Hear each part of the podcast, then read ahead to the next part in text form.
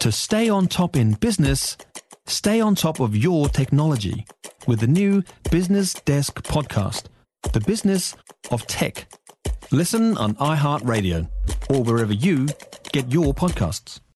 You're listening to the Sunday Session podcast with Francesca Rudkin from News Talk ZB. Mountaineer and adventurer Peter Hillary has put his backing behind a bid to save Ruapehu ski fields. The, Ruape- the Ruapehu Ski Fields Stakeholders Association has launched the first round of crowdfunding to keep the fields in public hands. Peter Hillary is now the founding patron of the group, hoping to raise awareness for the cause. Good morning, Peter. Good morning. Thank you so much for being with us. Why have you got in behind the RSSA's effort to save the operations on Mount Ruapehu? Well, look, uh, Mount Ruapehu was the introduction to mountains and skiing and, and really alpine adventure for me. My father um, and my mother took took the family there. We we developed lots of good friends up on the on the mountain at the various lodges. We learned to ski. And I realized that it was really the alpine playground for North Islanders. That's important. I agree. It's it's where I learnt to ski and where my children have learnt to ski as well. And as we say to them, Peter, if you if you can ski Ruapehu, you can ski anywhere. yeah, true. So why is it important to keep these ski fields in public hands? Look, they really are the jewel of of Central North Island tourism. Um, I mean, it would be analogous to letting all of the ski resorts and alpine activities of the Queenstown area disappear off the landscape. It would be have a devastating impact on central Otago. For the central North Island, um, the the ski resorts um, and also the summer activities that, that these the gondola and the chairlifts provide throughout the year are an absolutely vital part of why people go to the Central North Island. Of course, there's lots of other things that you can do in the Central North Island, but Mount Ruapehu and the Central Volcanic Plateau is a key part. I mean, look, the chateau has shut down. It's like the place is closing its doors, and I absolutely recommend people get in behind this effort to keep the ski season, the alpine snow season alive because it keeps the central North Island active. The meeting to decide the fate of the mountain is only sort of a week and a half away. Uh, how important is it then to get this word out and get backing?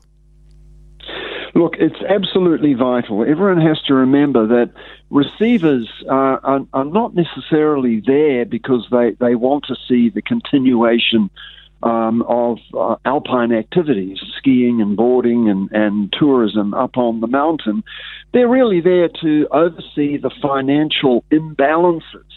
That's their focus. So if we want Mount Ruapehu to continue to function, it's vital that they operate this coming winter season. Because if they don't, it will be four seasons in a row. And I don't know if any business um, can really survive that and come back from it. Remember, there were two seasons where Ruapehu was absolutely stymied by COVID 19 lockdowns. Then there was a terrible season last year with almost no skiing at all. This year, they've got to operate. And, you know, look, the public of the North Island, we need to get in behind them. And I would imagine if they want to be operating and operating well for this winter season, we do need to get this decision made quickly.